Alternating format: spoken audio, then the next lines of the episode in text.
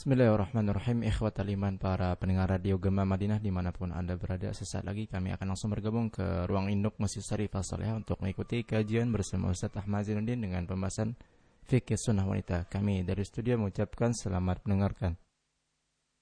Pada hari ini duduk bersama Untuk mengkaji ayat-ayat suci Al-Quran dan hadis-hadis Rasul sallallahu alaihi wasallam Salawat dan salam semoga selalu Allah berikan kepada Nabi kita Muhammad sallallahu alaihi wa ala alihi wasallam pada keluarga beliau, para sahabat serta orang-orang yang mengikuti beliau sampai hari kiamat kelak. Dengan nama-nama Allah yang husna dan sifat-sifat yang mulia, saya berdoa, Allahumma inna nas'aluka ilman nafi'an wa rizqan tayyiban wa amalan mutaqabbala. Wahai Allah, sesungguhnya kami memohon kepada Engkau ilmu yang bermanfaat, rezeki yang baik dan amal yang diterima. Allahumma amin. Ibu-ibu, saudari-saudari yang dimuliakan oleh Allah Subhanahu wa taala, pada kesempatan kali ini kita masih membaca kitab Fiqh Sunnah Lin Nisa Fikih Sunnah untuk wanita yang ditulis oleh Fadilatul Syekh Abu Malik Kamal bin Sayyid Salim hafizahullahu taala. Salawat dan salam eh, kemudian kita masih membahas pakaian wanita muslimah. Membahas pakaian wanita muslimah. Dan pada pertemuan sebelumnya ibu-ibu saudari-saudari yang dimuliakan oleh Allah Subhanahu wa taala kita membahas tentang bahayanya bertabarruj. Bahaya bertabarruj. Ya, sebentar. Mohon waktunya.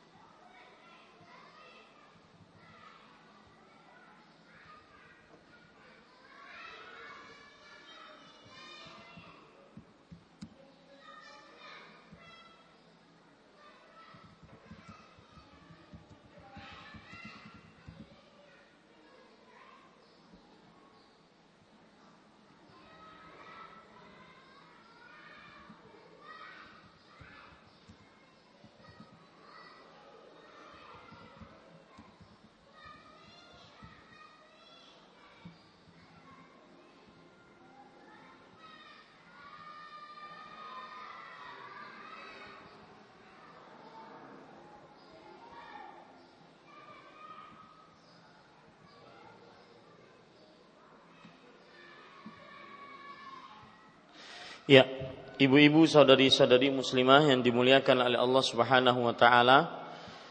Pada pertemuan sebelumnya kita sudah membahas tentang tabarruj yaitu berdandan di hadapan laki-laki yang bukan mahramnya dan kita sudah sebutkan beberapa keburukan-keburukan dari bertabarruj. Dan pada kesempatan kali ini kita ingin membahas apa yang dituliskan oleh penulis yaitu delapan syarat pakaian wanita muslimah. Akan tetapi sebelum itu saya ingin mengingatkan kepada ibu-ibu saudari-saudari sekalian yang dirahmati oleh Allah baik yang hadir ataupun yang mendengarkan via radio Gema Madinah 93,7 FM atau pun yang mendengarkan melalui live streaming dakwahsunnah.com dan gemamadinah.com bahwa kita masih di hari-hari yang paling mulia di dalam sepekan. Kita masih di hari-hari yang sangat mulia di dalam sepekan yang mana Rasulullah sallallahu alaihi wasallam dan sebelumnya Allah Subhanahu wa taala sangat-sangat mengagungkan hari-hari 10 hari pertama bulan Zulhijjah. Perhatikan baik-baik keagungan 10 hari pertama bulan Zulhijjah bahwa Allah Subhanahu wa taala bersumpah dengan 10 hari pertama bulan Zulhijjah. Seperti yang disebutkan di dalam surat Al-Fajr wal fajri walayalin ashrin. Demi waktu fajar dan demi 10 hari demi waktu fajar dan demi sepuluh hari. Ibu-ibu, saudari-saudari yang dimuliakan oleh Allah, ini ayat menunjukkan tentang keutamaan sepuluh hari pertama bulan Zulhijjah. Kenapa demikian? Karena perhatikan baik-baik para ulama tafsir di antaranya Imam Ibnu Katsir rahimahullahu taala mengatakan sepuluh hari yang Allah Subhanahu wa taala bersumpah dengannya ini maksudnya adalah sepuluh hari pertama dari bulan Zulhijjah. Ya, maksudnya adalah sepuluh hari pertama bulan Zulhijjah. Bapak ibu-ibu saudari-saudari coba perhatikan perkataan Imam Ibnu Katsir wal layalil ashru al muradu biha ashru Dzulhijjah kama qalahu Ibnu Abbas wa Ibnu Zubair wa Mujahid wa ghairu wahidin minas salafi wal khalaf. Yang dimaksud dengan 10 hari pertama bulan Zulhijjah 10 hari pertama adalah 10 hari pertama bulan Zulhijjah sebagaimana yang diucapkan oleh Abdullah bin Abbas, Abdullah ibnu Zubair, Mujahid dan selainnya dari ulama-ulama terdahulu dan ulama-ulama terakhir. Ulama-ulama terdahulu dan ulama-ulama terakhir. Ya ini menunjukkan keutamaan dan keagungan 10 hari pertama bulan Zulhijjah. Karena tidak mungkin Allah Subhanahu wa taala bersumpah dengan 10 hari pertama bulan Zulhijjah kecuali hal tersebut adalah hal yang diagungkan oleh Allah. Karena arti sumpah adalah mengucapkan sesuatu yang diagungkan untuk menekankan apa yang diucapkan. Itu arti sumpah. Mengucapkan sesuatu yang diagungkan untuk menekankan yang diingin dikatakan, yang ingin dikatakan. Ini ayat yang pertama yang menunjukkan keagungan 10 hari pertama bulan Dzulhijjah. Ayat yang kedua, ibu-ibu saudari-saudari yang dimuliakan oleh Allah Subhanahu wa taala, Allah berfirman di dalam surat Al-Hajj ayat 28. Perhatikan, sekarang saya menyebutkan tentang keutamaan 10 hari pertama bulan Zulhijjah, yaitu Allah Subhanahu wa taala berfirman di dalam surah Al-Hajj ayat 28. Liyashhadu manafi'a lahum wa yadhkuru smallahi ala ma razaqahum min bahimatil an'am. Artinya hendaklah mereka menyaksikan manfaat-manfaat bagi mereka dan menyebut nama Allah. Mereka menyebut nama Allah lihat pada hari-hari yang sudah dikenal. Pada hari-hari yang sudah dikenal. Lihat tafsirannya di dalam tafsir Imam Ibnu Katsir apa maksudnya hari-hari yang sudah dikenal ibu-ibu, saudari-saudari yang dimuliakan oleh Allah Subhanahu wa taala, kata Imam Ibnu Katsir rahimahullah di dalam maksud dari hari-hari yang sudah dikenal adalah ayyamul ashr. Ya, perhatikan perkataan Ani bin Abbasin al ayyamul ma'lumatu ayyamul ashr. Allaqahu al-Bukhari anhu bi jazm. Artinya dari Abdullah bin Mas, uh, Abbas radhiyallahu anhuma hari-hari yang diketahui itu maksudnya adalah hari-hari 10 hari pertama bulan Zulhijjah. Dan riwayat ini diriwayatkan oleh Imam Bukhari secara ta'liq tapi dengan menyebutkan secara tegas riwayatnya Artinya Abdullah bin Abbas berkata begini begini begini. Imam Bukhari menjelaskan dengan tegas. Maksudnya adalah bahwa pendapat ini pendapat yang kuat bahwa ayat yang dimaksud atau hari-hari yang diketahui yang dimaksud dalam surat Al-Hajj ayat 28 adalah 10 hari pertama bulan Zulhijjah. Wa yurwa mithluhu an Abi Musa Al-Ash'ari wa Mujahid wa Ata wa Sa'id ibn Jubair wal Hasan wa Dhahaq wa Qatadah wa Ata Al-Khurasani wa Ibrahim An-Nakhai wa huwa madhhabu Syafi'i wal masyhur an Ahmad. Dan diriwayatkan pula maksud dari hari-hari yang diketahui dalam surat Al-Hajj ayat 28 yaitu perkataan Abu Musa Al-Asy'ari perkataan Mujahid, perkataan Atha, perkataan Sa'id ibnu Jubair, perkataan Al Hasan Al Basri, perkataan Qatadah, perkataan Ad-Dhahhak, perkataan Atha Al Khurasan, Ibrahim An-Nakhai dan ini mazhab Imam Syafi'i dan ini pendapat yang masyhur dari mazhab Imam Ahmad rahimahumullah taala. Ini menunjukkan bahwa keutamaan 10 hari pertama bulan Zulhijjah. Kenapa? Karena kita diperintahkan untuk berzikir di dalamnya. Untuk berzikir di dalamnya. Ya, disebutkan oleh Allah 10 hari pertama bulan Zulhijjah ini adalah 10 hari yang paling agung. Karena kita diperintahkan untuk berzikir di dalamnya. Kemudian ibu-ibu saudari-saudari yang dimuliakan oleh Allah Ingat ya, sekarang saya ingin mengajak ibu-ibu saudari-saudari muslimah dan juga kaum muslim yang mendengar kajian ini agar mengagungkan 10 hari pertama bulan Zulhijjah ini. Kemudian nanti ada amalan-amalan yang sangat luar biasa. Jadi dua dalil sudah yang saya sebutkan tentang keutamaan dari 10 hari pertama bulan Zulhijjah. Ada dalil yang lain yang menunjukkan tentang keutamaan 10 hari pertama bulan Zulhijjah yaitu bahwasanya beramal ibadah di 10 hari pertama bulan Zulhijjah ini adalah lebih utama, lebih baik dibandingkan berjihad di jalan Allah. Dibandingkan berjihad di jalan Allah. Jadi kalau ditanya, kenapa engkau mengagungkan 10 hari pertama bulan Zulhijjah?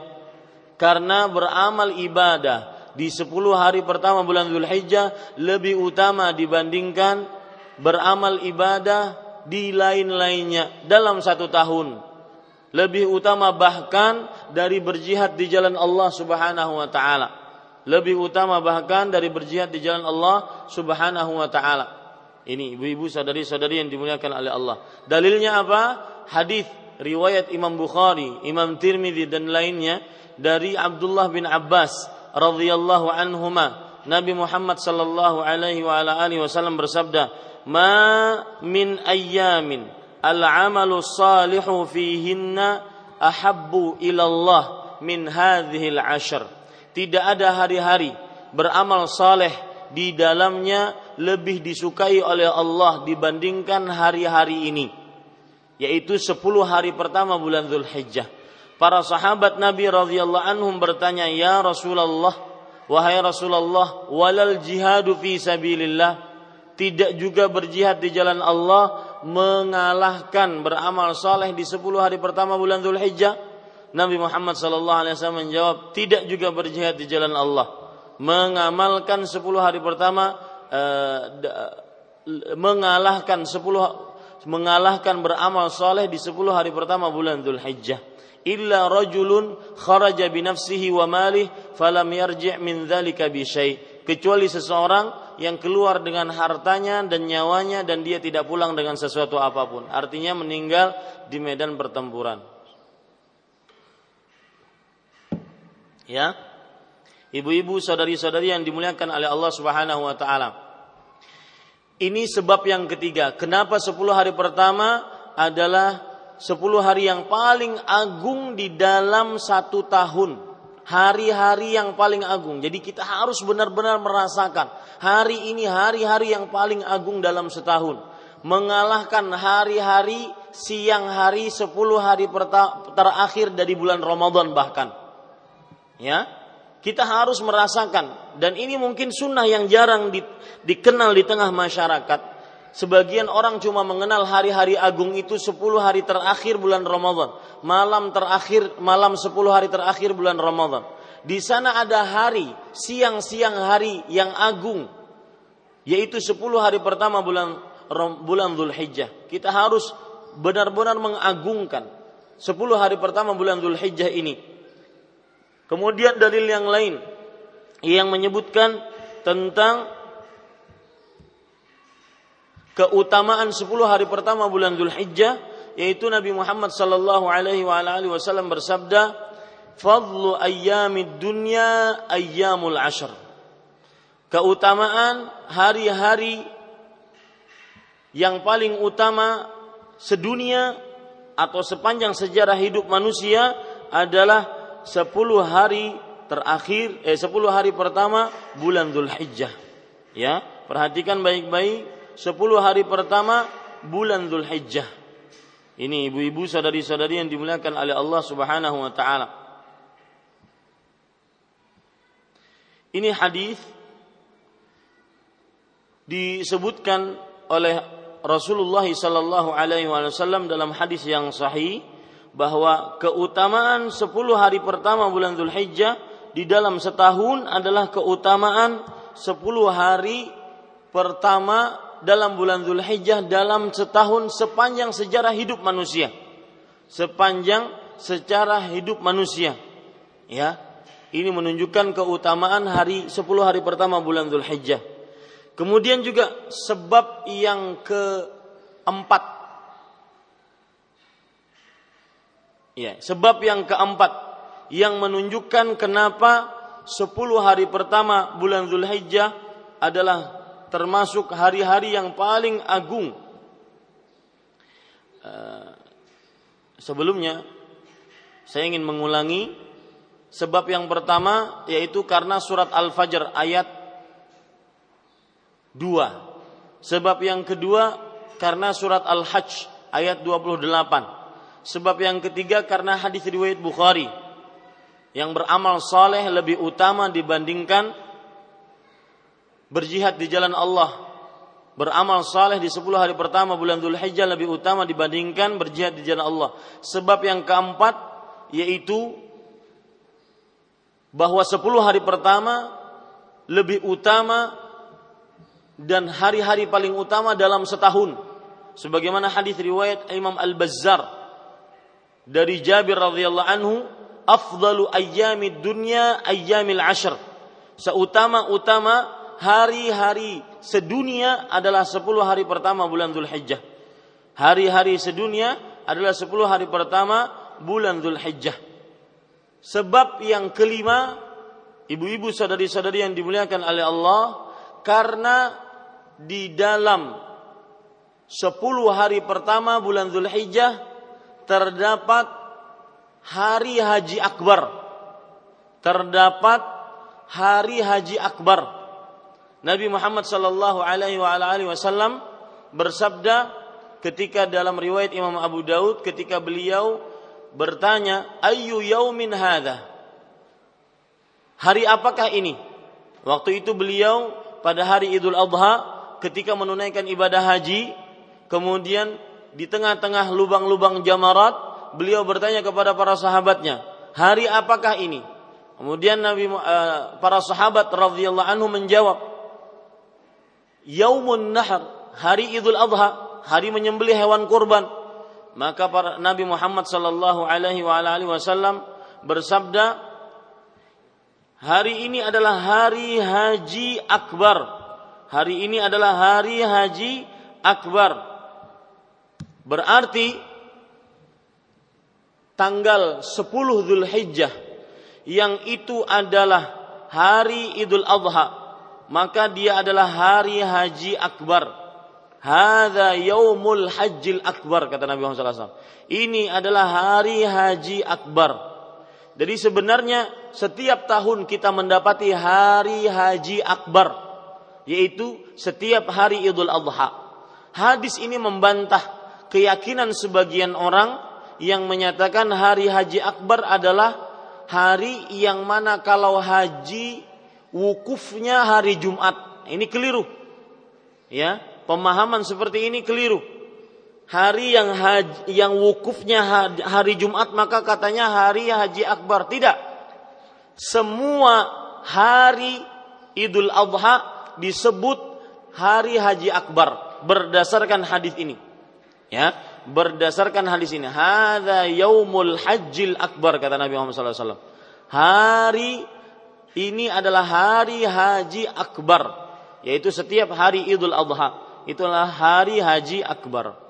Ibu-ibu, saudari-saudari yang dimuliakan oleh Allah Subhanahu wa taala, kalau sudah kita pahami itu ada sebab yang keenam.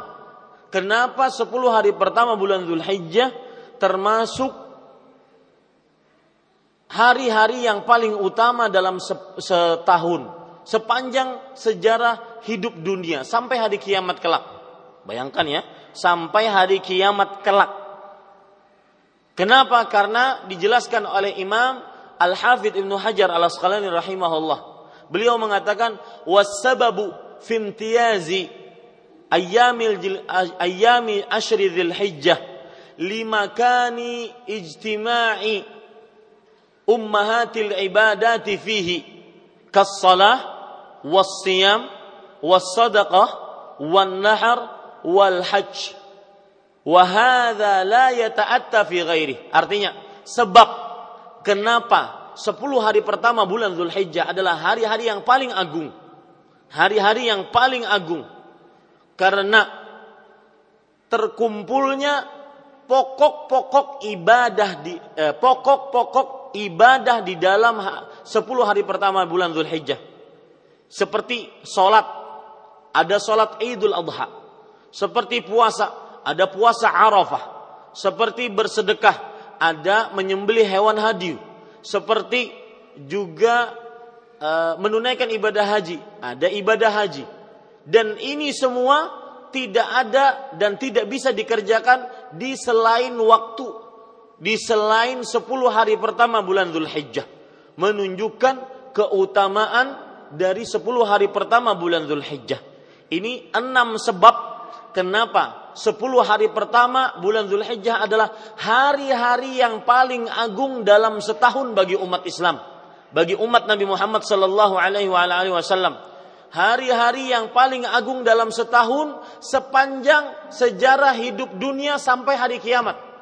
Ya, makanya kalau seandainya mungkin dulu-dulu kita belum belajar mengaji Al-Quran dan Sunnah, kita tidak pernah mengagungkan 10 hari pertama bulan Zulhijjah, ayo sekarang sudah tahu ilmunya. Sebagaimana kita mengagungkan 10 hari terakhir bulan Ramadan, agungkan juga 10 hari pertama bulan Zulhijjah dengan enam sebab tadi.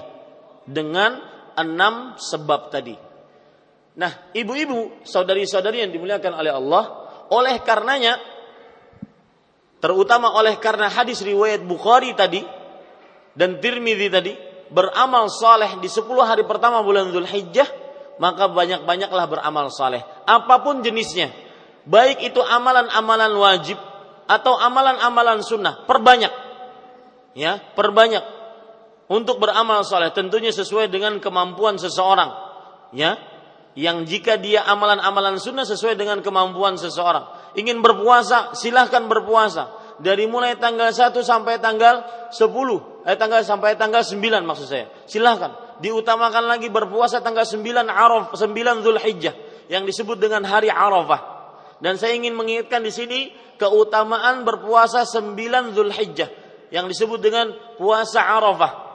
Nabi Muhammad sallallahu alaihi wasallam bersabda, "Siyamu yaumi Arafah ahtasibu 'ala Allah an yah, an yukaffira sanata allati qablahu wallati ba'dahu." Berpuasa hari Arafah, aku berharap kepada Allah untuk menghapuskan dosa satu tahun sebelumnya, satu tahun sesudahnya. Dan saya ingin mengingatkan perihal kedua yang berkenaan dengan puasa hari Arafah bahwa terutama ketika terjadi perbedaan pendapat, perbedaan hilal antara Arab Saudi dengan Indonesia seperti pada hari-hari ini.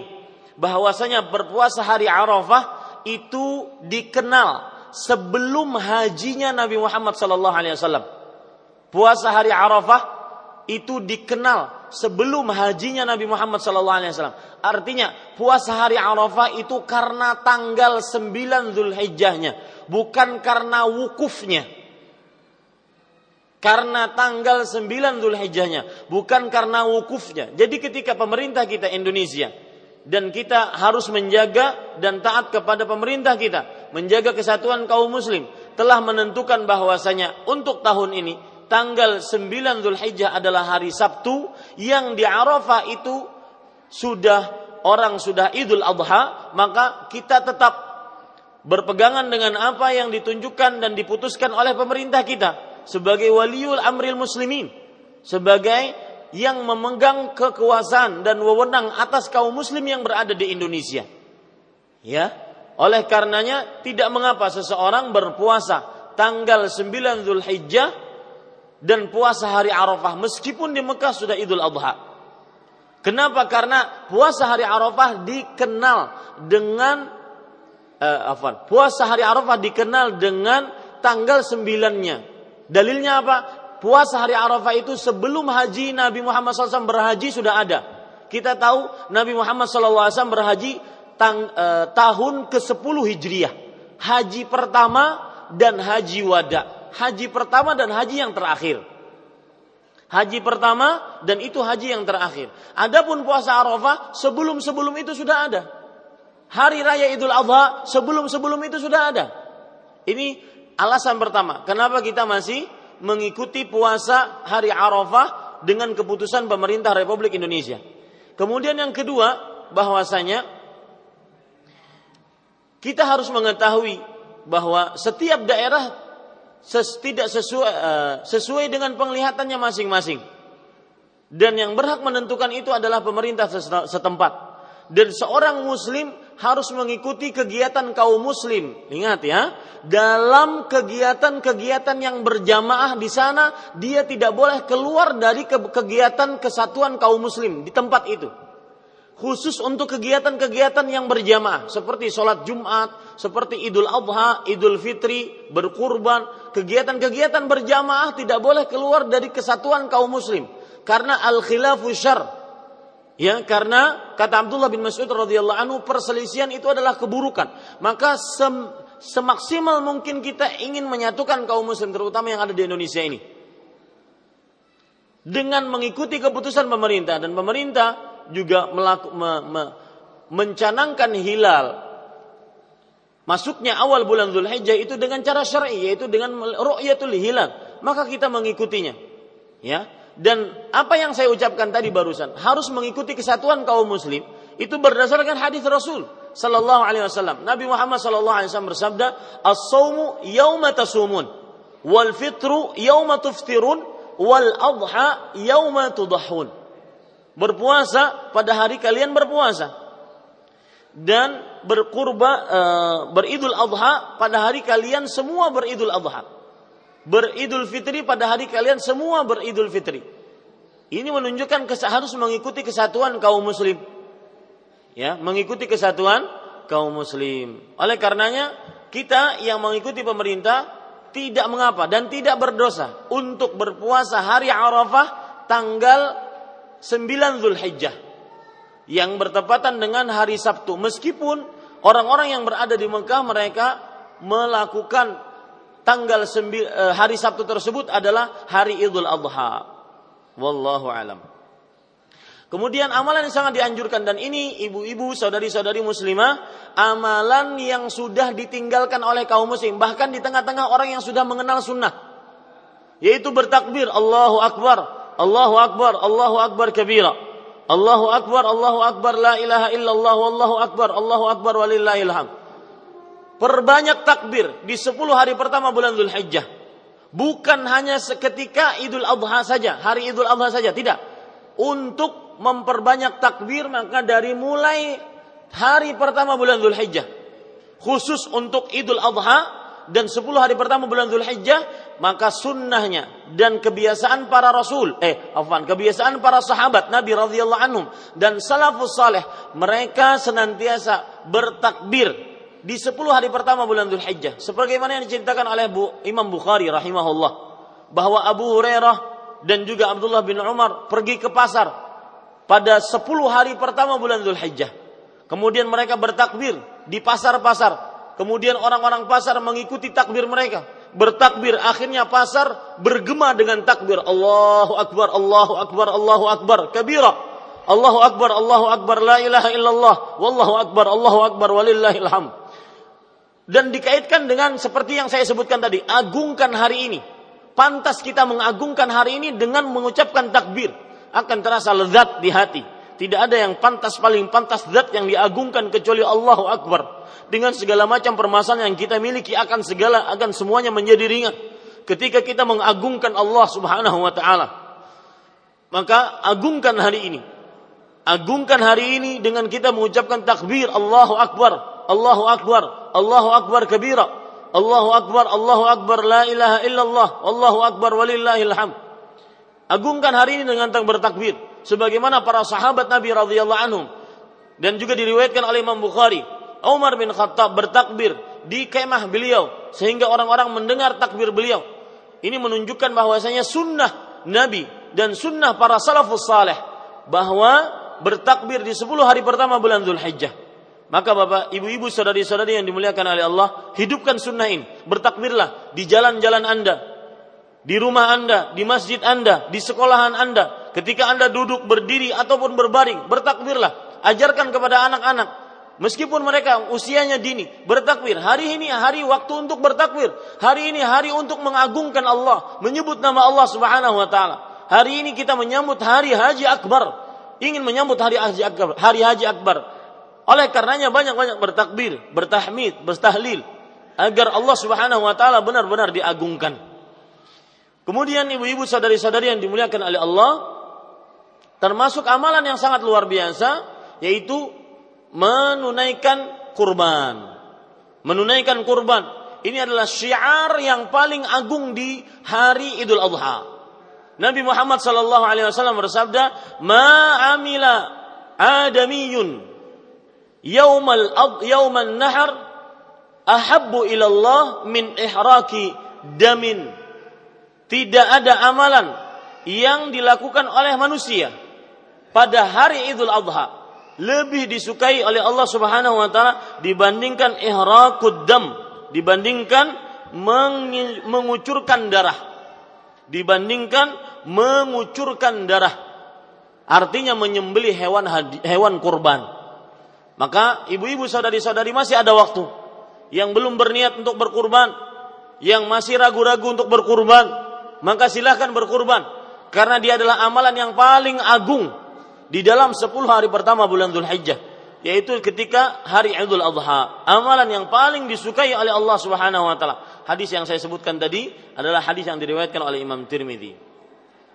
Kemudian ibu-ibu saudari-saudari yang dimuliakan oleh Allah Subhanahu wa taala, setelah kita mengetahui keutamaan keutamaan 10 hari pertama bulan Dzulhijjah tadi, maka kita langsung kepada buku kita Kitab Fikih Sunnah untuk wanita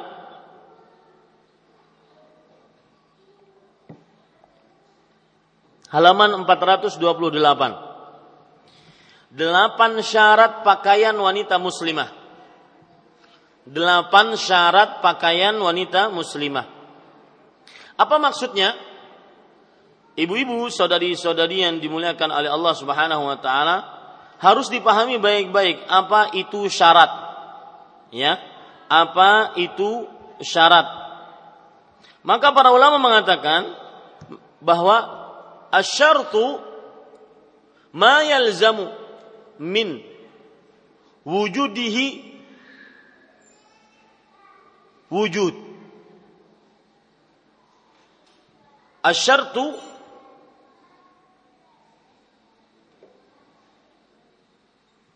syarat adalah sesuatu yang keberadaannya mensahkan sesuatu tersebut. Dan sesuatu yang tidak melazimkan apabila ada sesuatu tersebut harus ada sesuatu tersebut. Atau bahasa yang lain, ibu-ibu saudari-saudari yang dimuliakan oleh Allah yang lebih mudah dipahami, ma yatawaqqafu thubutul hukmi alaih. Syarat adalah sesuatu yang bergantung sahnya sebuah hukum atasnya. Sesuatu yang bergantung sahnya sebuah hukum atasnya. Jadi ketika kita katakan delapan syarat pakaian wanita muslimah, berarti delapan hal yang bergantung pakaian wanita muslimah sah atau tidak. Delapan hal yang bergantung pakaian wanita muslimah padanya sah atau tidak. Berarti apabila terkurangi delapan salah satu dari delapan ini maka tidak sah pakaian wanita muslimah. Maka harus benar-benar terkumpul delapan syarat ini.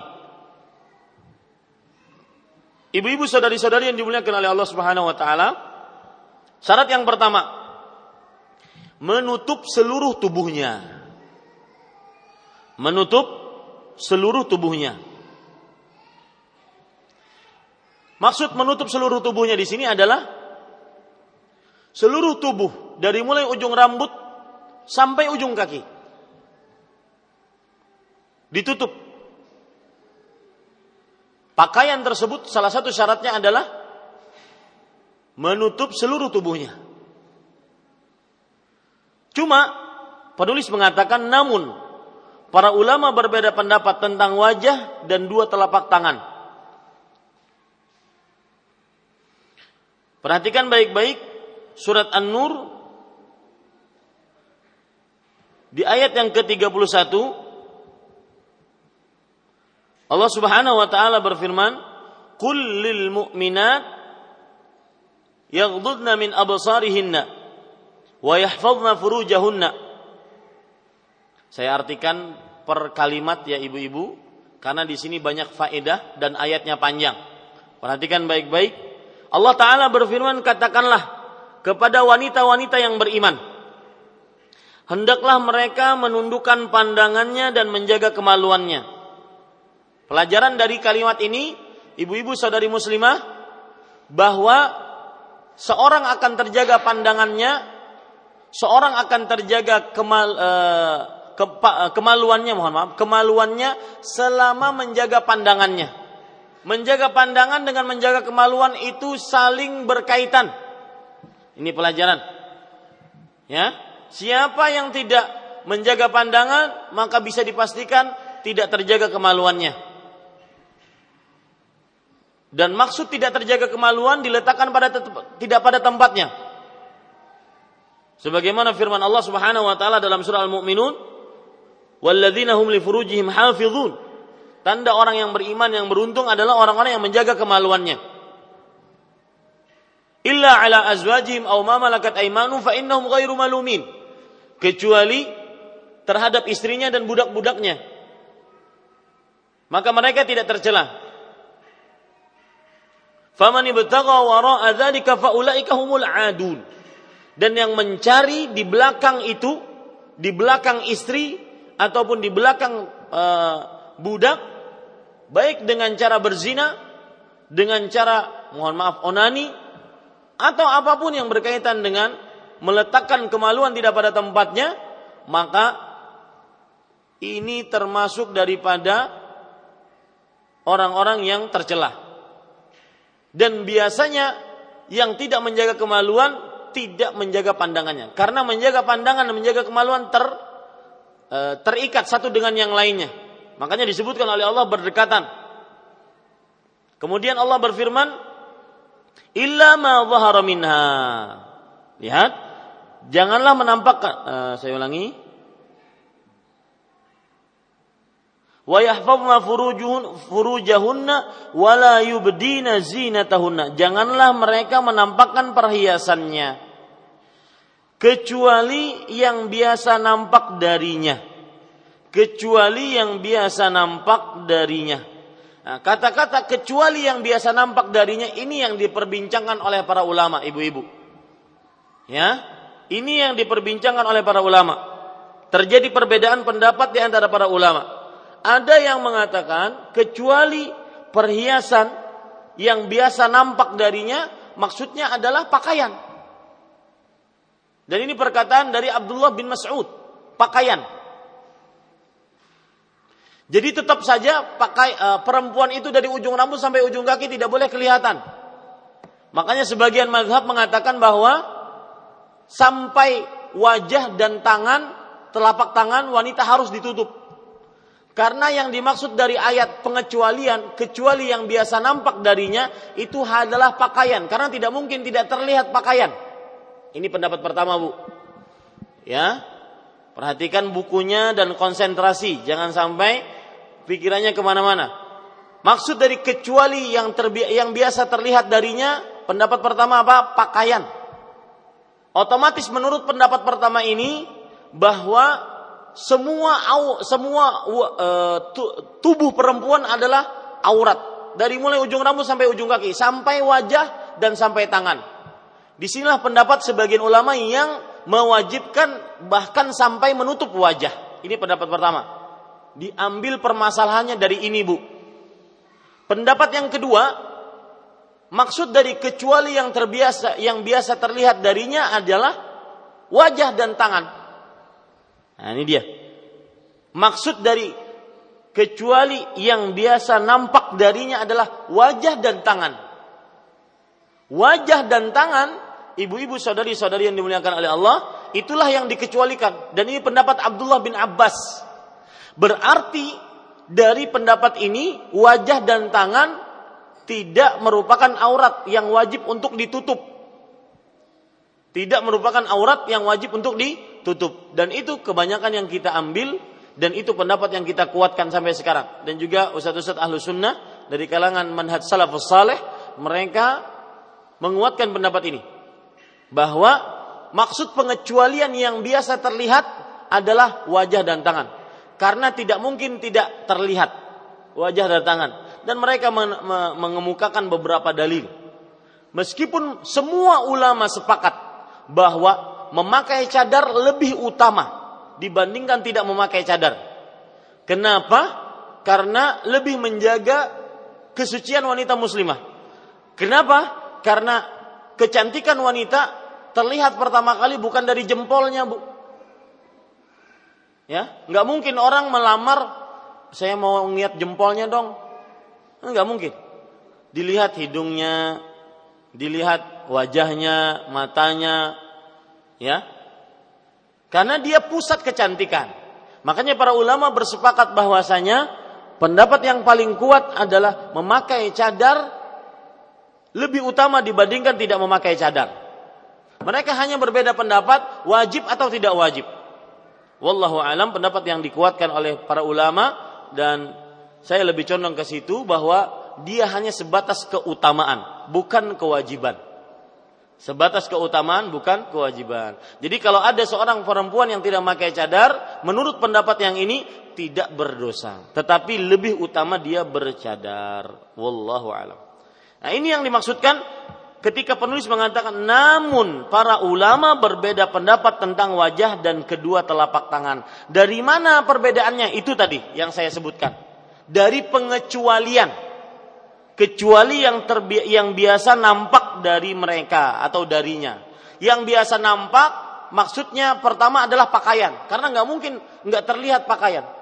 Adapun pendapat Abdullah bin Abbas yang biasa nampak darinya adalah apa Bu? Apa bu?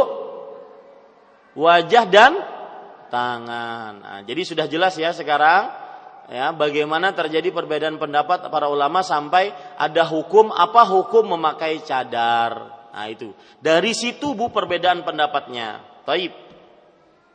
Kemudian ibu-ibu saudari-saudari yang dimuliakan oleh Allah, saya lanjutkan ayat ini karena ayat ini terdapat faedah ya. Saya lanjutkan ayatnya membaca artinya Perhatikan. Wal yadribna bi khumurihinna ala juyubihinna. Ini ibu-ibu bisa melihat saya enggak? Bisa. Perhatikan TV-nya ya. wal yadribna bi khumurihinna ala juyubihinna. Hendaklah mereka, ini saya baca artinya, hendaklah mereka menutup kain kudung ke dadanya. Kain kudung itu maksudnya uh, serudung. Kain yang menutupi rambut perempuan. Kain yang menutupi rambut perempuan disebut dengan khimar. Khimarun, kha mim alif ra. Itu biasa diletakkan di atas tepat di atas rambut, Bu. Biasa diletakkan tepat di atas rambut Nah, wanita-wanita jahiliyah mereka berdandannya bagaimana? Mereka letakkan khimar di atas rambut mereka, kemudian mereka julurkan ke ke badannya. Tanpa mereka ikat di sini. Tidak seperti ibu sekarang. Ibu menutup rambutnya dengan yang disebut dengan jilbab, kain jilbab. Kemudian ibu ikat di sini.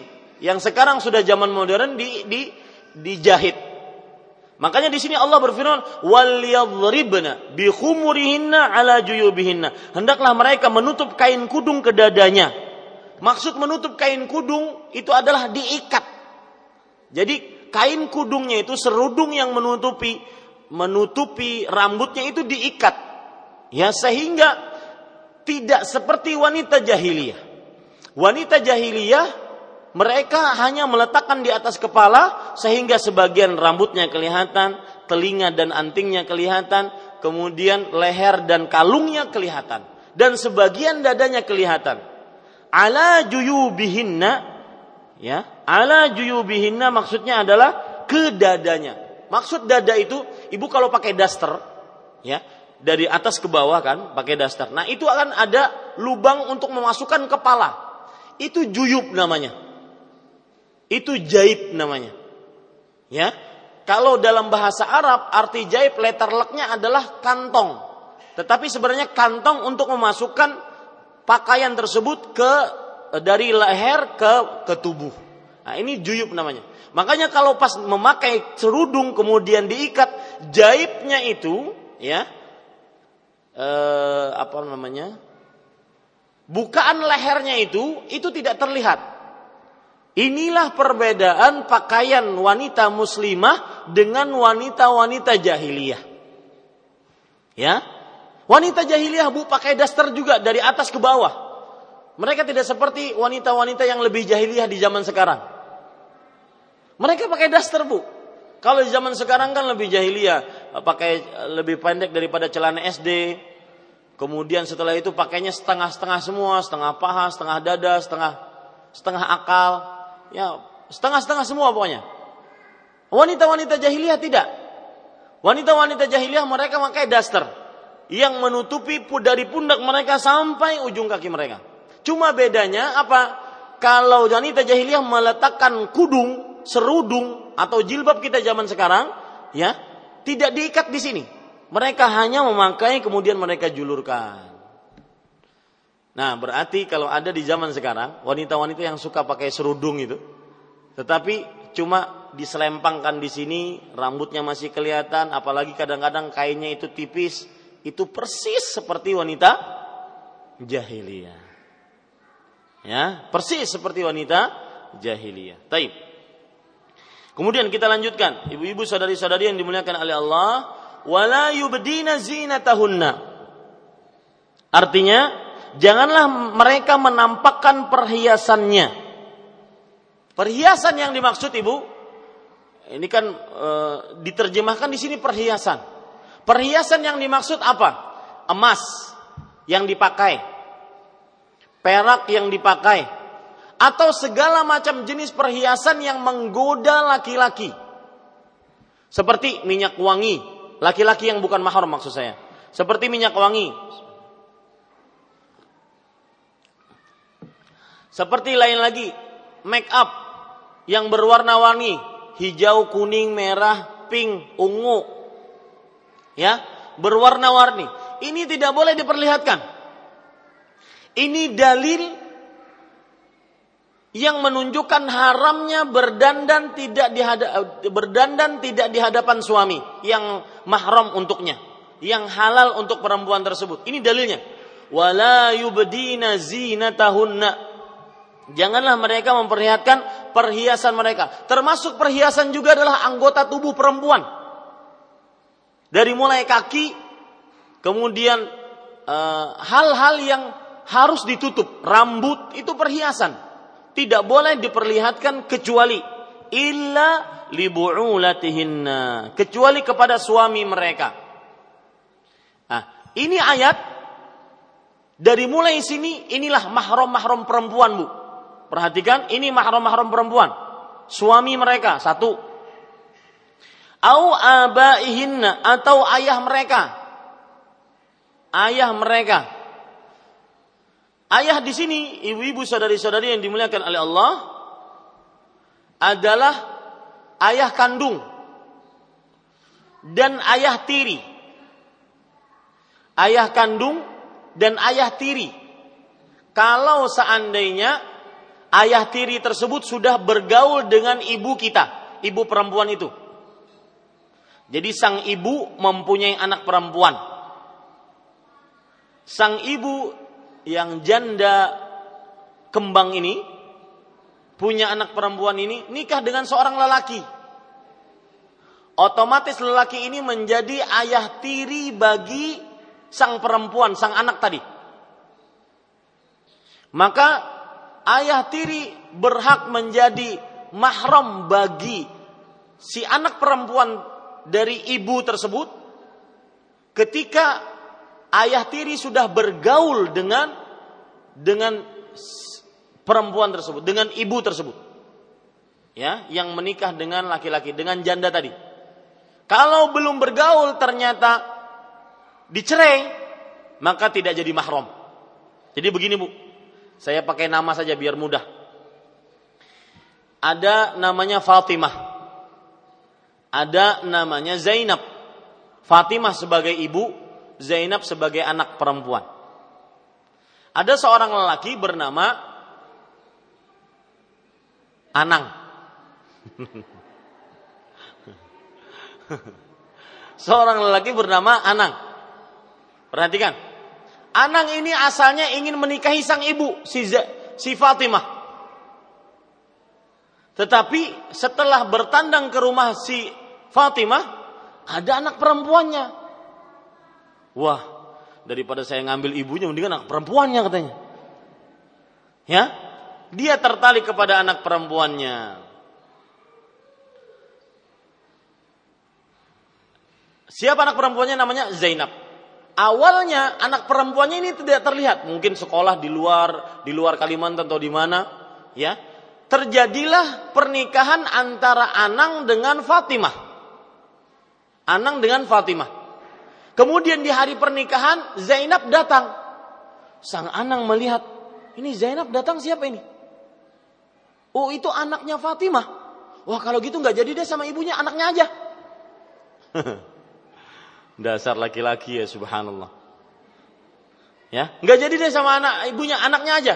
Nah, kalau seandainya si Anang sudah menikah dengan Fatimah dan sudah ijab kabul, tapi belum, ya perhatikan bu, belum melakukan hubungan badan, belum berdua-duaan di kamar, maka sah saja si Anang menceraikan si Fatimah dan menikahi Zainab. Tapi bagaimana perasaan si Fatimah itu? Tapi secara hukum Islam sah. Secara fikih sah. Yang tidak boleh adalah kapan Anang sudah melakukan hubungan badan dengan Fatimah dengan sang ibu, maka Anang ini menjadi mahram abadi dengan Sif Zainab. Tidak boleh dinikahi meskipun Fatimah meninggal sehari setelah dinikahi Fatimah meninggal. Ada anak perempuannya, boleh nggak dinikahi oleh si anak? Nggak boleh. Karena ini sudah mahram abadi. Ayah tiri menjadi mahram abadi ketika ayah tiri tersebut sudah menggauli sang ibu. Paham bu sampai sini bu? Paham bu ya? Naam. Taib kita lanjutkan. Au abai bu'ulatihinna atau ayah suami mereka mertua lelaki ini mahram bagi perempuan mertua lelaki au abnaihinna atau putra-putra mereka anak-anak laki-laki dari perempuan tersebut ini mahram bagi bagi si perempuan tersebut. Anak-anak lelaki. Au abnai bu'ulatihinna. Atau putra-putra suami mereka.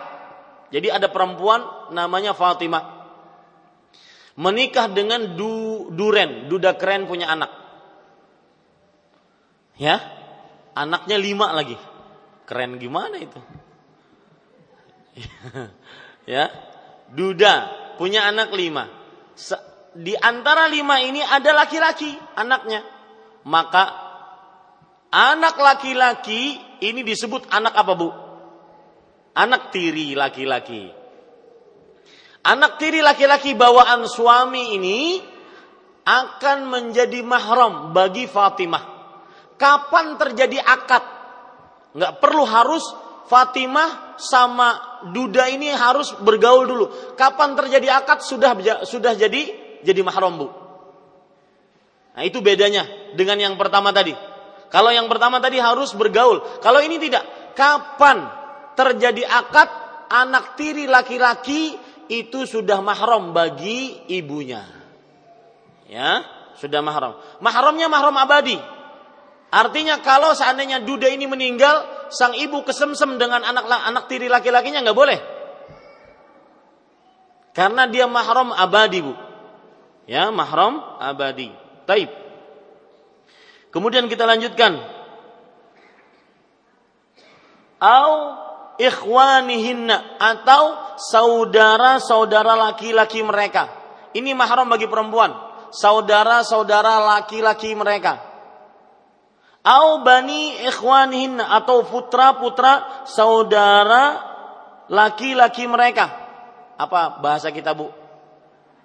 Keponakan, kemenakan. Kemenakan laki-laki. Ya, dari anak saudara laki-laki kita.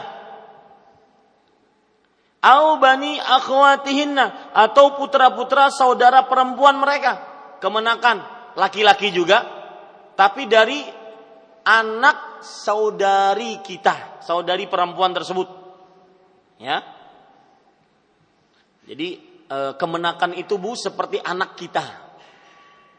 Seperti anak, keponakan itu seperti anak. Makanya Abdurrahman bin Abi Bakar pun pernah punya anak. Kemudian dibawa oleh Aisyah, sang bibi. Bayi itu dibawa oleh Aisyah, dimintai nama kepada Rasulullah. Rasulullah SAW mengatakan Abdullah namanya. Wa anti ummi Abdillah. Dan engkau adalah ibunya Abdullah ini. Makanya kunyah Aisyah ummu Abdillah. Ya, padahal Aisyah tidak punya anak, tapi anak dari saudaranya. Karena bibi itu seperti ibu kedudukannya. Ini juga terlihat jelas nanti ketika kita ingin membicarakan bakti orang tua. Salah satu jenis bakti kita kepada orang tua kita adalah perhatikan hubungan kita dengan saudari-saudari ataupun saudara-saudara bapak ibu kita. Ya, bukan malah berantem dengan bibi-bibi kita. Tidak, ini tidak bakti sama orang tua. Bibi itu seperti ibu. Ya, seperti ibu. Dia mahram kita. Saya lanjutkan ibu-ibu saudari-saudari yang dimuliakan oleh Allah. Au nisaihinna atau wanita-wanita muslimah. Wanita-wanita muslimah. Nah, di sini terdapat pelajaran boleh memperlihatkan perhiasan kepada wanita-wanita muslimah. Terjadi perbedaan pendapat di antara para ulama, apa hukumnya memperlihatkan perhiasan kepada wanita-wanita selain muslimah? Berdasarkan ayat ini, sebagian pendapat mengatakan tidak boleh memperlihatkan perhiasan kepada selain wanita muslimah. Kenapa? Karena ayat ini mengatakan au ihinna atau wanita-wanita muslimah mereka. Jelas-jelas wanita-wanita muslimah. Ada muslimahnya. Berarti selain muslimah tidak boleh diperlihatkan. Selain muslimah tidak boleh diperlihatkan. Ini ibu-ibu, saudari-saudari yang dimuliakan oleh Allah. Tapi wallahu alam, pendapat yang paling kuat adalah tidak ada bedanya. Kita memperlihatkan perhiasan kepada wanita muslimah atau kepada wanita kafir. Boleh dua-duanya. Ya. Jadi rambut kita boleh terlihat, anting, gelang, kemudian ke cincin, kemudian kalung, gelang kaki, boleh terlihat. Atau kita berdandan ya pakai make up di hadapan wanita muslimah pun di hadapan wanita kafir kecuali ketika mendatangkan fitnah. Wanita kafir ini sering memfitnah kaum muslimah, maka ini tidak boleh diperlihatkan. Ya. Ini dia. Ini pelajaran. Kenapa ibu-ibu saudari-saudari yang dimuliakan oleh Allah? Karena tidak ada dalil. Tidak ada dalil yang menyebutkan bahwasanya ada perbedaan kalau wanita muslimah tidak boleh diperlihatkan auratnya ataupun perhiasannya. Eh, afwan, kalau wanita selain muslimah tidak boleh diperlihatkan perhiasannya. Tidak ada dalil seperti itu. Aisyah berbicara dengan wanita-wanita Yahudi. Ummu Salamah ya, berdagang dengan wanita-wanita Yahudi. Tidak ada mereka uh, menceritakan saya menutup perhiasan mereka, saya di hadapan mereka, tidak ada. Ini menunjukkan tidak ada bedanya antara laki uh, antara uh, wanita muslimah dengan wanita selain muslimah. Kita lanjutkan. Au ma malakat aimanuhunna. Budak-budak yang mereka miliki. Awit tabi'in ghairi ulir irbati minar rijal atau pelayan-pelayan laki-laki yang tidak mempunyai keinginan terhadap wanita. Ini ibu, perhatikan pelayan-pelayan laki yang tidak mempunyai keinginan terhadap wanita. Adakah seperti ini? Maka jawabannya dahulu ya, dahulu ada orang yang disebut dengan mukhannas. Mukhannas itu adalah uh, laki-laki gender. Betul bahasa saya enggak, Bu? laki-laki, kelaminnya laki-laki, tapi sifatnya seperti perempuan. Ya.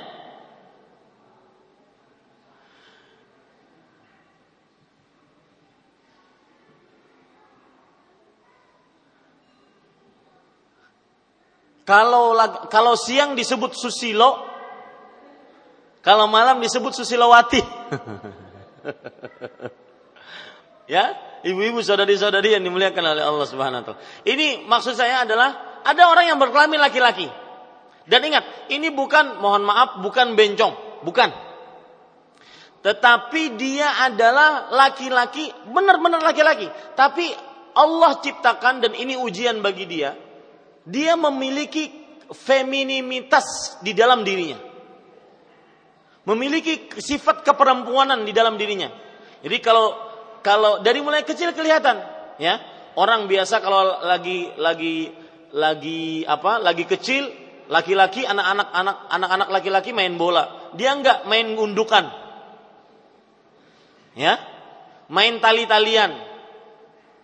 Main masak-masakan. Laki-laki. Ya.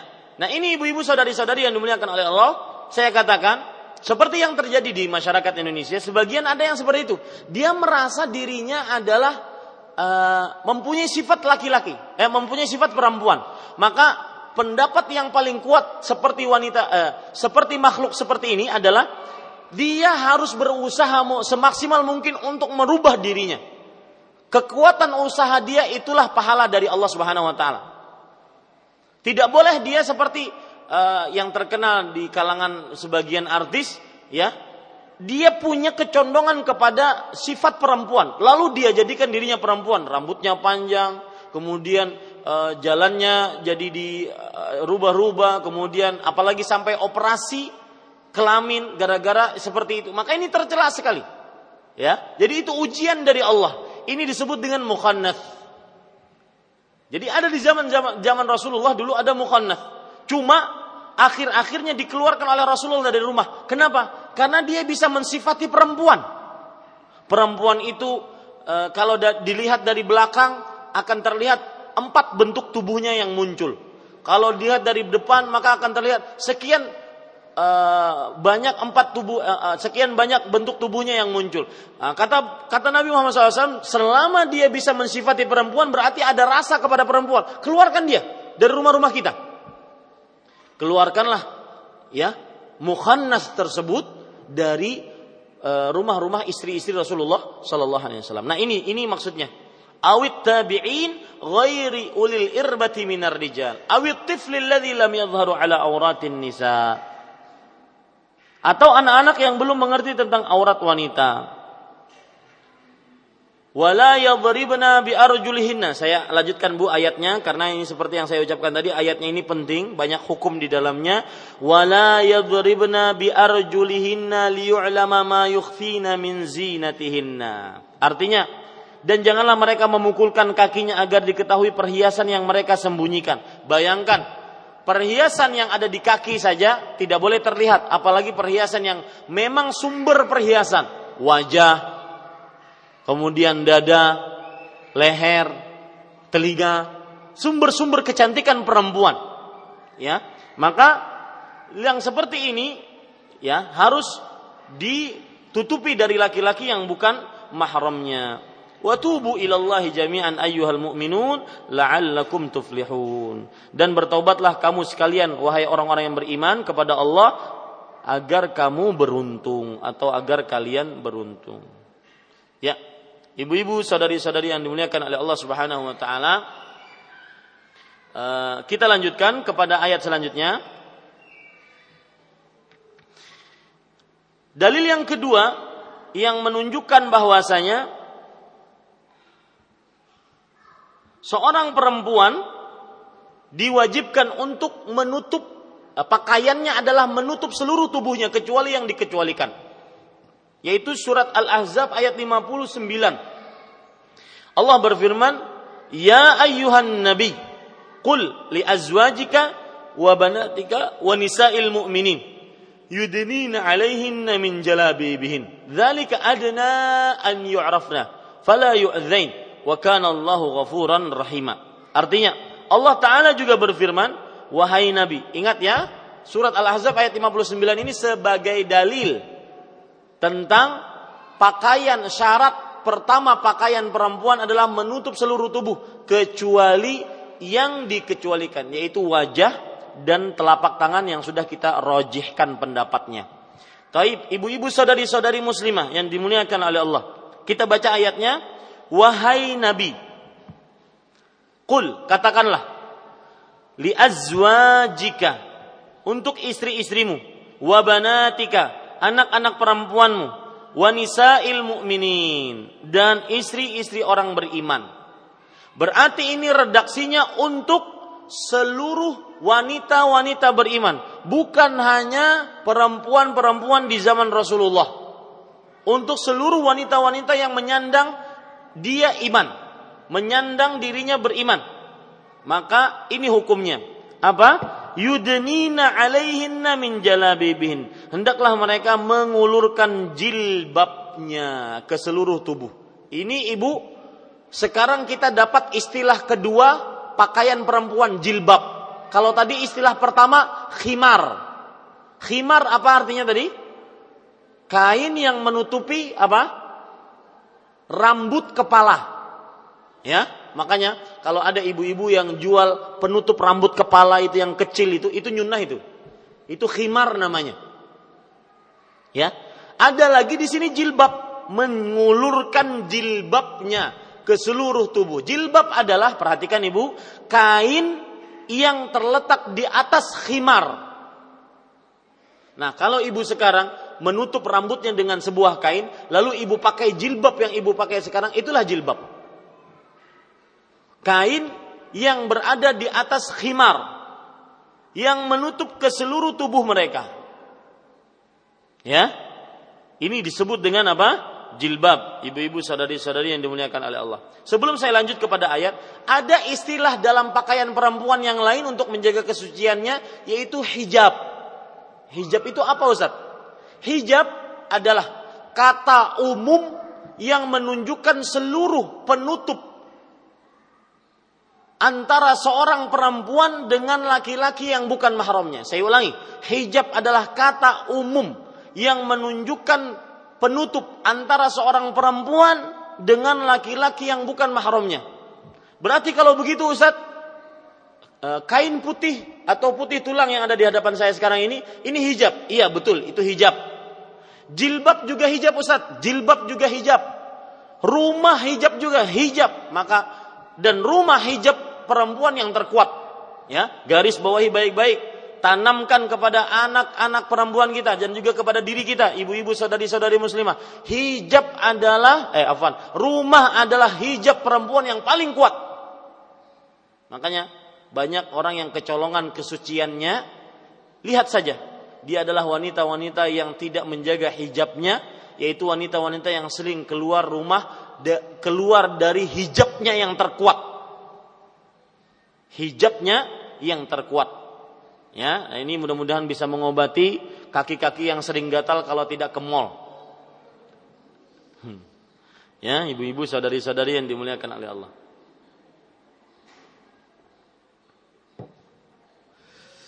Perhatikan, berarti ada ada tiga istilah. Khimar, kemudian jilbab, kemudian hijab. Ada lagi namanya niqab. Niqab adalah kain yang diikat pada wajah, menutupi wajah. Itu namanya niqab. Atau dalam uh, dikenal oleh orang Arab dengan burqu'. Bentuknya antara burqu dengan niqab berbeda-beda. Yang jelas dia adalah kain yang menutupi wanita muslimah.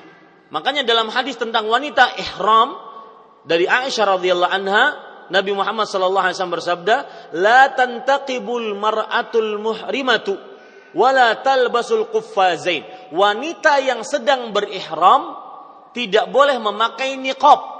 Niqab di sini adalah kain yang me, yang diikat di wajah. Adapun kain yang dijulurkan dari atas kepala yang nantinya juga menutup wajah maka itu tidak tercela meskipun dia sedang ihram.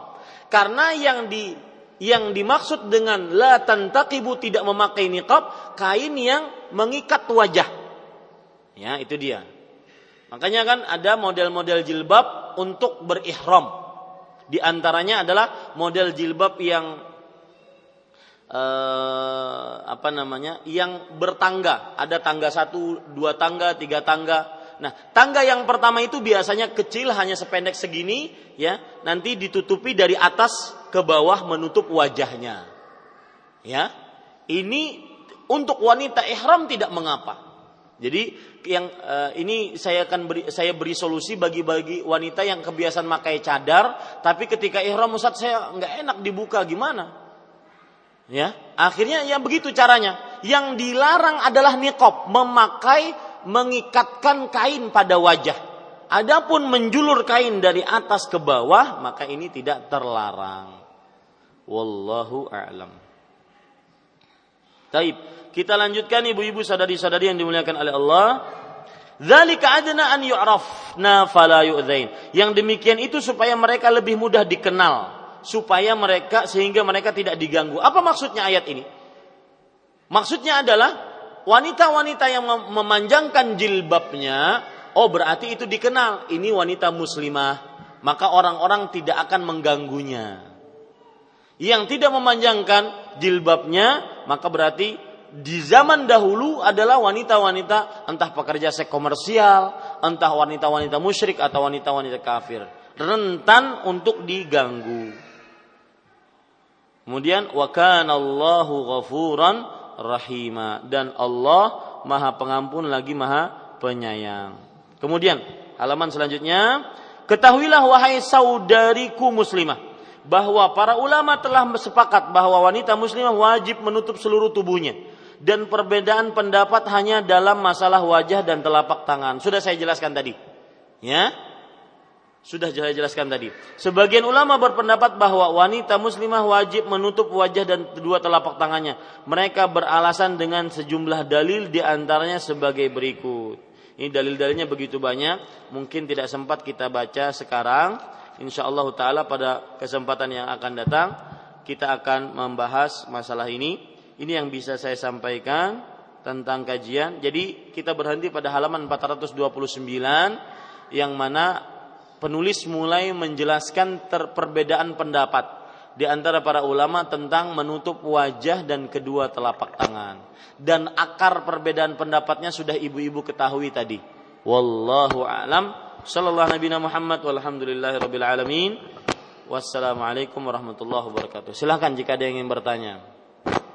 Untuk radio silahkan dikirim melalui uh, melalui Skype. Nah. Assalamualaikum warahmatullahi wabarakatuh. Waalaikumsalam warahmatullahi wabarakatuh. Uh, untuk mahram perempuan tadi Ustadz, berarti itu semuanya mahram abadi ya? Iya, Ibu. Yang apa? Uh, anak tiri tadi kan berarti misalnya tuh uh, menikah dengan laki-laki, ya. kan uh, anaknya jadi mahram walaupun belum bercampur. Iya. Berarti ya. kalau misalnya sebelum bercampur itu dia bercerai. Sebelum apa? Eh, apa? Maksudnya setelah bercampur akad, dia nah, dicerai. Ya. Bercerai berarti anak tirinya itu tetap mahramnya. Enggak, ke, uh, uh, yang mana ini? Yang yang ah, anak tiri laki-laki. Uh, iya, anak tiri laki tetap mahramnya ibu. Oh, berarti misalnya melakukan ibadah haji itu bisa. Bisa ibu, bisa. Kemudian iya. uh, untuk safar atau ibadah haji wanita-wanita muslimah juga bisa jadi mahram? Sudah itu pertanyaannya? Eh, ini masalah safar Ustaz. Ya. Wanita-wanita muslimah berarti bisa jadi mahram. Ya, itu pertanyaannya sudah? Iya, iya. Ya, saya jawab ya. E, perhatian ibu-ibu saudari-saudari yang dimuliakan oleh Allah Subhanahu wa taala untuk ma mahram safar wanita, baik hajikah atau safar yang memang uh, sudah masuk waktu safarkah maka ibu-ibu saudari-saudari yang dimuliakan oleh Allah Subhanahu wa taala, perhatikan baik-baik bahwa ada hadis Rasul sallallahu alaihi wasallam riwayat Bukhari. La tusafiril mar'ah illa wa ma'aha dhi mahram. Tidak boleh seorang perempuan wanita muslimah bersafar kecuali bersamanya mahramnya. Kecuali bersamanya mahramnya. Maka Nabi Muhammad Shallallahu Alaihi Wasallam kemudian ada orang yang berhaji, eh, afan, bangun dan bertanya, ya Rasulullah, ini uh, inna mraati kharajat hajah. Sesungguhnya istriku sedang ingin menunaikan ibadah haji. Wa innik tutibtu fi ghazwati kadza wa kadza. Dan aku ditulis sebagai pasukan yang di peperangan ini dan ini. Kemudian Nabi Muhammad SAW menjawab, Intaliq, pulang engkau.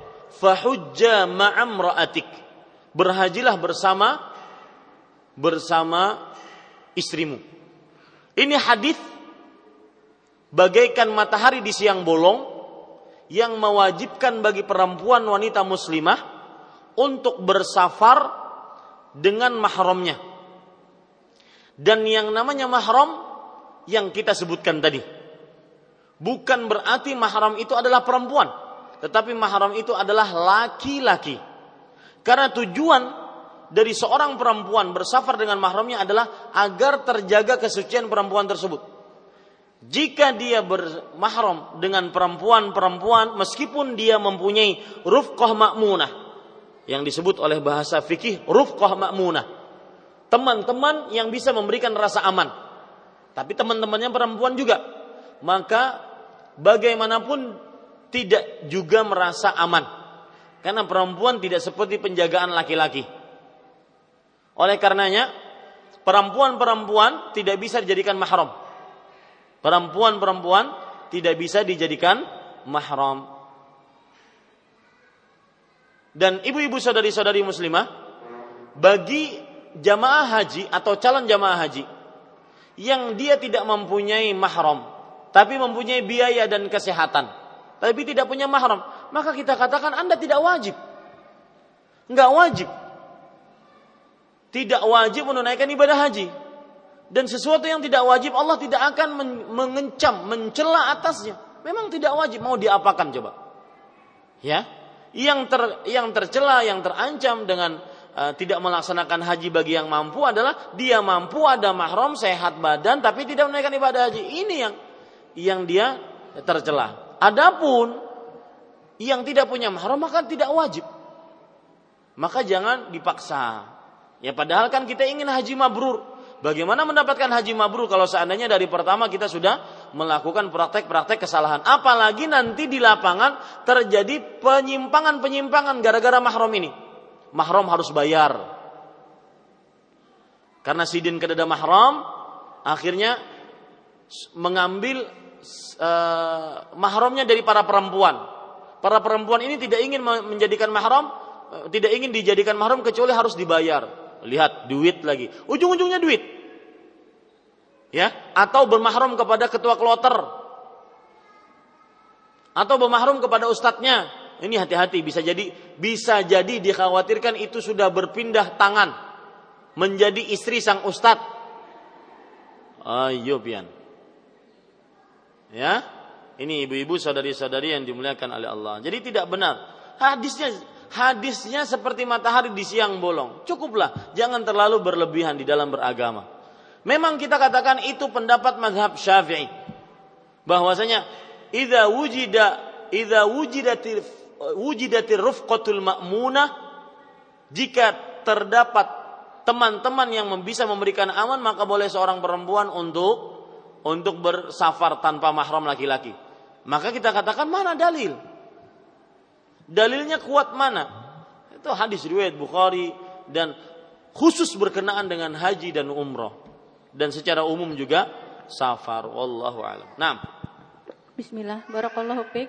Uh, mengenai mahram tadi Ustaz, saya melanjutkan kalau misalkan ada problem misalkan orang tua gitu umurnya udah sekitar 5 50 tahun gitu Ustaz, mau naik haji, cuman dia mahram ponakan kan perempuan gitu Ustaz, perempuan sama suami gitu misalkan apa itu kita bisa bermahram sama ponakan perempuan kita itu karena dia kan berangkatnya juga sama suaminya kan ada mahramnya dia. Hmm. Apa yang bibi ini bisa bermahram menumpang sama suaminya gitu kan? Kan mahramnya itu ponakan yang perempuan gitu, Ustaz. Gak bisa, Ibu. Oh, tetap ya. Gak bisa. Bibi itu mahramnya mana? Si kemenakan ini mahramnya memang suaminya. Nah, itu oh, dia. Bisa numpang berarti. Ya. Nanti kalau misalkan ya, misalkan saya ambil world case, kasus terburuk. Bibi ini sakit, pingsan. Siapa yang mau ngangkat? Suami dari kepenakan tersebut bukan mahramnya. Haram untuk menyentuh kulitnya. Nah, kan begitu. Itu tujuan mahram. Ya, wallahu a'lam. Uh, yang kedua Ustadz, nah. mengenai uh, puasa Arafah gitu Ustadz, kan kita nih udah tahu bahwa perbedaan antara pemerintah sama Arab Saudi kan Jumat. Kita nah. kan Sabtu gitu Ustaz. Cuman kemarin saya lihat di TV Sunnah gitu katanya bahwa identik untuk puasa Arafah itu kan wukuf gitu Ustaz ya. Seperti hmm. yang dijelaskan Ustaz kan bukan gitu ya. Yeah. Sebelum apa haji Nabi yeah. kan. Ah, terus dia berkata gini Ustaz bahwa kita identik wukuf di Arafah kan berarti kita puasa itu pas saat orang wukuf di Arafah. Cuman kita tetap mengikuti lebarannya kan lebaran pemerintah gitu. Jadi kita tetap Sabtu puasa, tetap puasa untuk Arafah, Jumat gitu Ustaz. Itu gimana itu Ustaz anunya? Enggak ada Ibu. Yang namanya 9 Hijjah hari Arafah setelahnya 10 Hijjah hari Idul Adha. Enggak kan untuk untuk Arab Saudi kan Jumat gitu Ustaz. Berarti kita puasa wukufnya itu di Jumat gitu Ustaz. Anu saat orang wukuf. Cuman Sabtunya kita tetap, tetap berpuasa dengan lebarannya ikut pemerintah kan hari Minggu gitu Ustaz. Maksudnya gitu kemarin itu. Iya, makanya saya bilang nggak ada. Ibu sekarang misalkan ibu mengikuti Arab Saudi. 9 tanggal 9 Zulhijjah kalau Arab Saudi bertepatan dengan hari Jumat. Ya. Kemudian tidak pernah ada sejarahnya dalam dunia setelah 9 Zulhijjah kecuali 10 Zulhijjah itu Idul Adha. Gak mungkin Idul Adhanya dua kali atau wukufnya dua kali. Hari Arafahnya dua kali. Itu itu itu ajaran dari mana? Dari langit mana yang ngajarin? Ya? Kalau hari Arafah setelahnya hari Idul Adha, itu pasti. Maka Ibu, Ibu ambil pendapat yang mana yang yang kuat. Jangan jangan bikin bikin bikin sendiri tadi. Enggak bikin sendiri, lihat di TV sunnah gitu. Iya, enggak. Uh, apa namanya? Yang itu bikin-bikin sendiri itu. Siapa pun yang mengatakan itu enggak benar. Karena tidak ada sembilan Arafah, sembilan Zulhijjah kecuali setelahnya sepuluh Zulhijjah. Enggak ada sembilan Arafah kemudian lusanya baru Idul Adha, enggak ada. Enggak pernah ada di zaman Rasulullah seperti itu. Ya, nggak pernah ada. Siapa pun yang mengatakan itu keliru. Berpegang dengan dalil. Al-haqqu la yurtabatu rijal. Kebenaran tidak dikaitkan dengan dalil. Kalau dia mengambil pendapat, saya ikut Arab Saudi, eh ini masih masih masih mending. Ada pendapat ulama seperti itu. Tapi kayak tadi caranya, dia 9 Zulhijjah hari Jumat dia puasa hari Arafah. Kemudian Sabtu juga puasa hari Arafah. Masa Arafah dua kali? Ini nggak pernah ada satu pendapat ulama pun nggak pernah ada ini. Kalau dia mengambil pendapat kedua tidak seperti pendapat kita, ya, pendapat kedua dia ikut dia ikut uh, Arab Saudi karena memang pendapat bahwasanya Arafah dikaitkan dengan wukuf di Arafah. Itu pun pendapatnya lemah. Tetapi itu pendapat ulama dan dia ikut Arab Saudi pokoknya. Hari Jumat saya hari Arafah, hari Sabtu saya Idul Adha. Saya ikut Arab Saudi. Itu masih mending dibandingkan tadi itu bikin-bikin itu. Sembilan uh, hari Jumat tanggal sembilan Arafah, hari Sabtu tanggal sembilan lagi. Ya, kemudian baru lebaran dengan pemerintah tanggal sepuluh ini nggak benar ini. Siapa pun yang mengatakan, ya, tidak benar itu. Karena itu tidak pernah terjadi di zaman para sahabat, tidak pernah terjadi di zaman Rasulullah. Dan tidak pernah dikatakan oleh para ulama satupun. Yang ada adalah antara pilih antara dua. Imma dia ikut pemerintah Indonesia untuk kasus ini atau dia ikut Arab Saudi. ya jangan bikin-bikin ibadah yang baru-baru. Gara-gara ingin menyatukan pendapat. Tidak benar itu. Ya. Ini ibu-ibu saudari-saudari muslimah. Adapun yang kalau seandainya kita anggap sekarang uh, kita hilangkan permasalahan tadi dia mengambil pendapat bahwasanya dia ikut Arab Saudi. Dengan dalih hari Arafah sangat erat kaitannya dengan wukuf di Arafah. Maka kita katakan kalau begitu 100 tahun yang lalu orang-orang orang-orang puasa Arafah gimana? Yang dulu nggak ada uh, media sosial, nggak ada Facebook, nggak ada Twitter, nggak ada WhatsApp, nggak ada telepon, nggak ada SMS, nggak ada televisi. 100 tahun yang lalu kita mau mengetahui orang-orang di Arab Saudi lagi wukuf bagaimana? Masa harus jalan dulu? Orang Mekah harus jalan dulu ke Indonesia. Pakai apa dulu jalannya? Gak mungkin kan langsung pakai 100 tahun. Sedangkan Islam itu ajarannya adalah universal dan abadi. Umum dan abadi. Dari mulai zaman Rasulullah sampai zaman terakhir bisa diamalkan. Kita kan tahu Arab Saudi Arafahnya sekarang atau hari Jumat itu karena media sosial. Karena ada televisi, karena ada pengumuman, karena ada informasi. Coba dulu tidak ada informasi kita bisa mengaksesnya. Bagaimana? Otomatis yang dijadikan sandaran adalah sembilan Zulhijjahnya, bukan wukuf di Arafahnya. Hilalnya yang dijadikan dijadikan standar untuk menentukan satu Zulhijjah atau sembilan Zulhijjah atau sepuluh Zulhijjah. Dan seperti yang sudah saya bilang tadi di awal bahwasanya wukuf di Arafah atau puasa hari Arafah itu dikenal sebelum haji Rasulullah. Sebelum haji Rasulullah itu sudah dikenal. Jadi tidak ada kaitannya puasa hari Arafah dengan wukuf di Arafah. Enggak. Meskipun sekali lagi ini pendapat yang kedua pendapat para ulama. Ya, Artinya kita hormati pendapat itu. Jadi siapa yang ingin mengambil pendapat itu ya silakan. Asalkan dengan dalil, jangan membeo. Apalagi jangan membuat-buat yang tadi. Itu pendapat ketiga yang paling baru yang saya ketahui itu. Ya. Hari Jumat puasa Arafah, hari Sabtu ngapain? Hari setengah-setengah Ustaz. Kemudian hari uh, apa? Hari Ahadnya baru ikut pemerintah. Enggak ada itu. Nggak pernah ada di zaman, nggak pernah ada perkataan satu ulama pun seperti itu. Ya. Dan saya yakin yang ibu dengar itu ibu, mungkin yang mendengar yang salah paham. Tidak mungkin ustadz-ustadz sunnah mengatakan seperti itu. Ya, yang mendengar yang salah paham.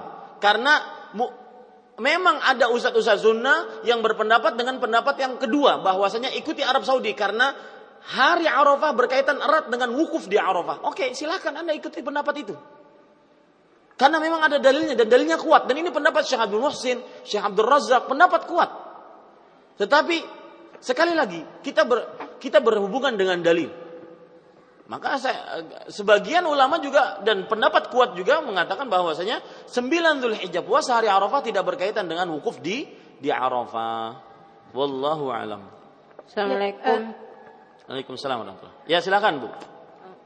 Saya mau tanya Ustadz, oh, kan nanti puasa ya oh, sembilan Zulhijjah apakah boleh sambil kita puasa itu sambil niatnya mengkodok puasa ya. Ramadan.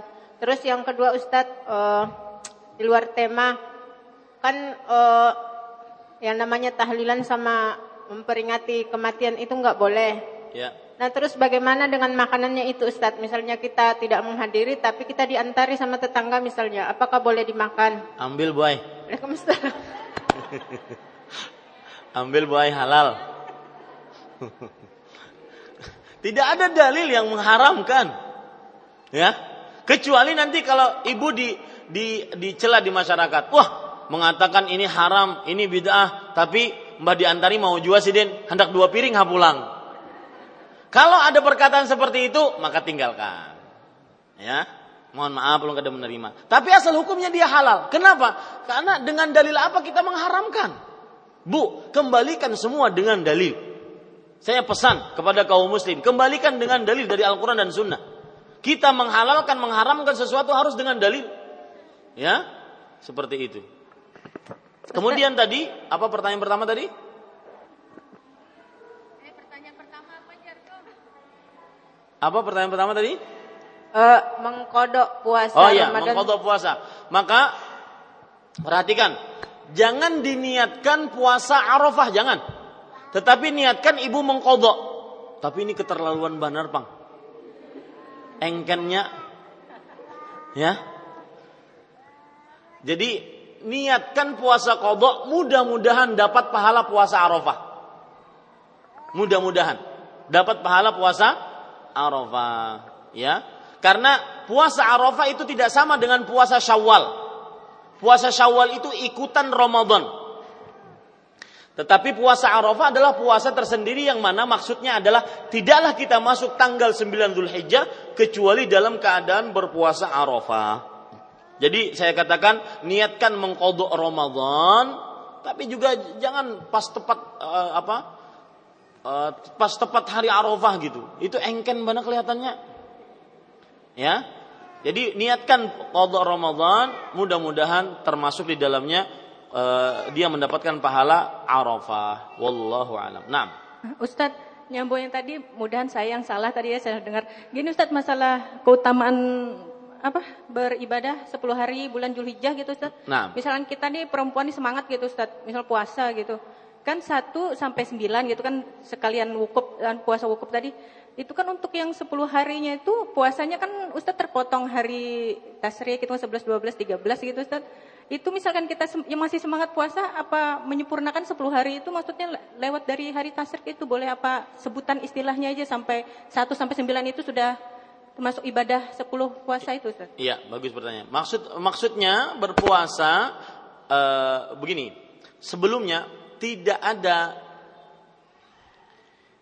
dalil yang begitu kuat dan jelas untuk kita uh, harus berpuasa dari tanggal 1 sampai tanggal 9. Yang paling kuat itu puasa tanggal 9 Zulhijjah yaitu hari Arafah. Adapun kalau dia ingin berpuasa dari tanggal 1 sampai tanggal 9 maka itu masuk ke umuman dalil yaitu beramal soleh di 10 hari pertama. Nah, sedangkan puasa pada hari Idul Adha tidak boleh. Maka maksud dari berpuasa pada 10 hari pertama bulan Dzulhijjah maksudnya adalah tanggal 1 sampai tanggal 9 karena tanggal 10-nya adalah hari makan dan minum karena hari Idul Adha. Nah, tidak perlu kita tambah hari tasyrik pun tidak boleh juga. Hari tasyrik itu hari makan dan minum. Nabi Muhammad SAW bersabda, ayyamu tasyrik, ayyamu aklin wa syurub. Hari-hari tasyrik, hari makan dan minum, haram untuk berpuasa. Jadi maksud berpuasa 10 hari pertama itu adalah tanggal 1 sampai tanggal 9. Wallahu a'lam. Nah. Cukup? Ada pertanyaan yang agak panjang, mohon maaf saya bacakan ini.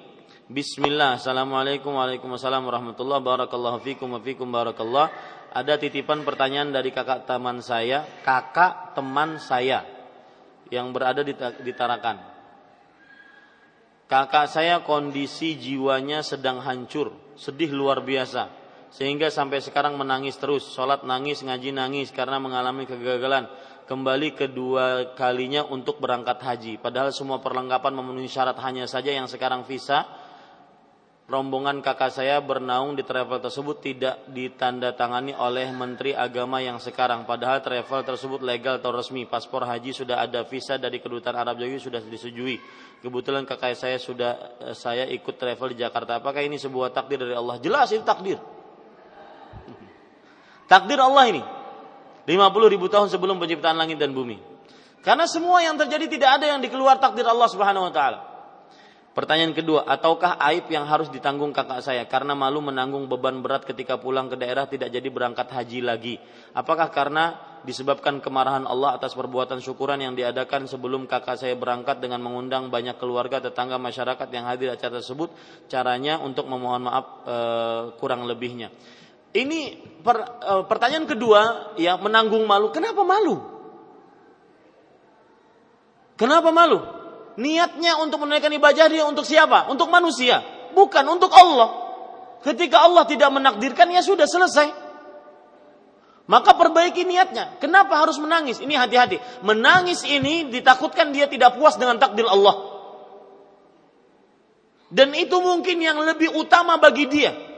Tidak tahu dia hikmah di balik itu. Mungkin kalau seandainya jadi haji juga mungkin nanti hajinya tidak mabrur, sombong, ong, congkak, angkuh, Mungkin Allah ingin memperlihatkan kepada beliau harus diperbaiki dulu hatinya dan semisalnya. Kenapa harus malu? Tidak jadi ya sudah selesai. Ya, sudah ditakdirkan oleh Allah Subhanahu wa taala 50 ribu tahun sebelum penciptaan langit dan bumi. Apa yang harus kakak saya lakukan karena sampai sekarang kakak saya belum bisa pulang ke Tarakan sampai menunggu selesai hari Idul Adha atau baru. Jangan pulang. Pulang ke Tarakan dan pulang karena Allah. Beritahu bahwasanya saya tidak jadi karena satu dan lain hal. Kenapa malu? Berarti selama ini hajinya karena manusia. Ya, haji karena Allah Subhanahu wa taala. Bukan haji karena manusia.